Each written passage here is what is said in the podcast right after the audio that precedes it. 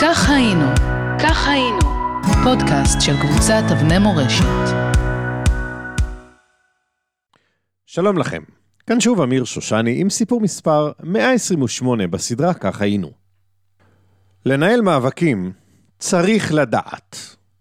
אחרת, גם מי שצודק עלול לצאת וידו על התחתונה. קבלו סיפור על טעות שעשו בעלי המאה, שלא ניהלו נכון את מאבקם. הכל כמובן אמת, ומי שמשליך ממנו על מה שקורה היום ברחובות ישראל, עושה כן על אחריותו בלבד. מארגני אספת אנשי הרוח ידעו שהם לוקחים סיכון גדול. לא צריך היה להיות חזאי בערוץ 13 כדי לדעת שבליל 11 בפברואר 1911 צפויים השמיים להמטיר על יפו כמות נדיבה של גשמים וברד. הם גם ידעו המארגנים כי היענות נמוכה לקריאתם תציג אותם בציבור ככלי ריק. רוב הציבור היהודי, הוסיפו המארגנים וידעו, אינו תומך בעמדתו של מי שהחל את המהומה חודשיים וחצי קודם לכן.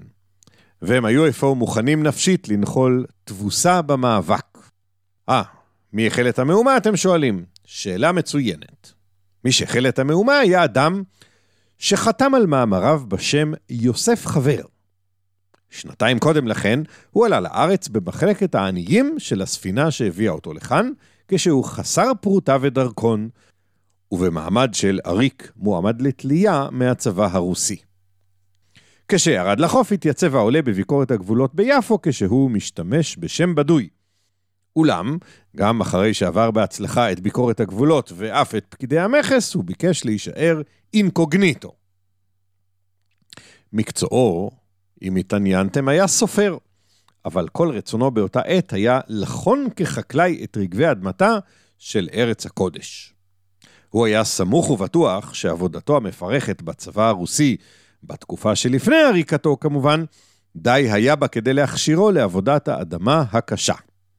למרבה המבוכה, התעלם עובד האדמה בפוטנציה מהעובדה שניסיונו הצבאי הסתכם בדרך כלל בעבודות רס"ר, שאף אחד לא רצה לעשות אותם, או במקרה הטוב יותר, שוטף כלים. ניתן את האמת להמר שזו לא ממש הייתה הכשרה מוצלחת לעובד אדמה שבדרך. ואכן, כצפוי, החזיק אותו אדם מעמד בתפקיד של חקלאי בערך שבועיים, עד שעלה על דיליג'אנס והתייצב במערכת עיתון הפועל הצעיר, שיצא לאור פעמיים בחודש. בא לשם כדי לשכנע את הבוסים להעסיק אותו בעבודה מעט יותר נוחה. עורך העיתון דאז, יוסף אהרונוביץ' היה שמו, לא היה צריך שיפעילו עליו כל אמצעי שכנוע. הוא הכיר מיד את האיש המרושל וכבד התנועה שעמד לפניו, ובשמחה רבה נתן לו תפקיד של פובליציסט בעיתונו. כך פרסם יוסף חבר ביום 10 למרץ 1909 את המאמר הראשון בחתימתו בעיתון הפועל הצעיר.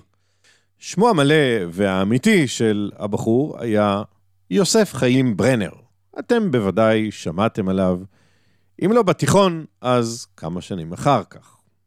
את המהומה יצר ברנר עם פרסום מאמרו השישי באותו עיתון. בנושא יש להודות נפיץ במיוחד. שנת תר"ע אך זה הסתיימה, וכדרכם של עיתונאים מאז ומעולם, עסקו כולם בסיכומי השנה החולפת. גזרות מציקות מחד וטובות הנאה מאידך שכנעו באותה עת המוני יהודים באירופה להתנצר, וקהילות הקודש של עמך ישראל פחרו ידיהן בייאוש. עיתונים יהודיים פרסמו מעת לעת את שמותיהם של המומרים על מנת להרתיע אחרים, אבל תוצאת הפרסום המהדהד הייתה הפוכה מהמצופה. פרשנים מטעם עצמם שמחו לחלוק את תובנותיהם האפוקליפטיות עם קוראיהם, ועיתונאים זריזים ביכו את היציאה לשמד של העם היהודי. ברנר התרתח. כמי שלמד בישיבה, הפך חילוני, חזר להיות דתי אדוק, ושוב הוריד את הכיפה, יש להניח שהוא ידע דבר או שניים על תיאולוגיה. אבל בעיקר הוא ידע שהתקשורת פשוט מבלבלת את המוח. הוא החליט לכתוב על זה, אבל החליט באותה הזדמנות לאוורר, במה שנחשב עזות מצח בלתי מבוטלת, כמה רעיונות רדיקליים במציאות החברתית של ארץ הקודש, ברוב היהודים היו עדיין דתיים. את אותה חשיבות שאני מכיר ומוצא בתנ"ך, רשף ברנר, אני מוצא ומכיר גם בספרי הברית החדשה. גם הברית החדשה ספרנו הוא, עצם המעצמנו ובשר מבשרנו. לא להאמין, אה? חכו, חכו. שאלת חיינו היהודית היא לא שאלת הדת היהודית, הוסיף ברנר, שאלת חיינו היהודית היא שאלת מקום עבודה פרודוקטיבית בשבילנו היהודים. עד כאן. טוב, נו. קשה להאמין שברנר לא ידע שהוא יחטוף על מאמר כל כך מחוצף. אבל כנראה שהעורך אהרונוביץ' לא העריך עד כמה הוא יחטוף, אחרת כנראה הוא היה מצנזר לו כמה משפטים נפיצים במיוחד. עיתוני הארץ, כצפוי, היו כמרקחה, והדרך לאלימות הייתה קצרה ומהירה. עיתון החירות פתח את המערכה כשהאשים את ברנר בהסתה לנצרות, ותהה, אגב אורחה, מי המיסיונרים שמממנים אותו. דבריו כמובן של העיתון לא נותרו בלי תגובה מהצד השני, הן מצד ברנר והן מצד תומכיו. כהרף עין דאג כל מי שהחשיב את עצמו כבעל דעה, ואשר היו לו קשרים בעיתון המתאים, לשחרר את הגיגיו לכאן או לשם, בפירוט מנומק ונוקדני מעל דפיו של אותו עיתון.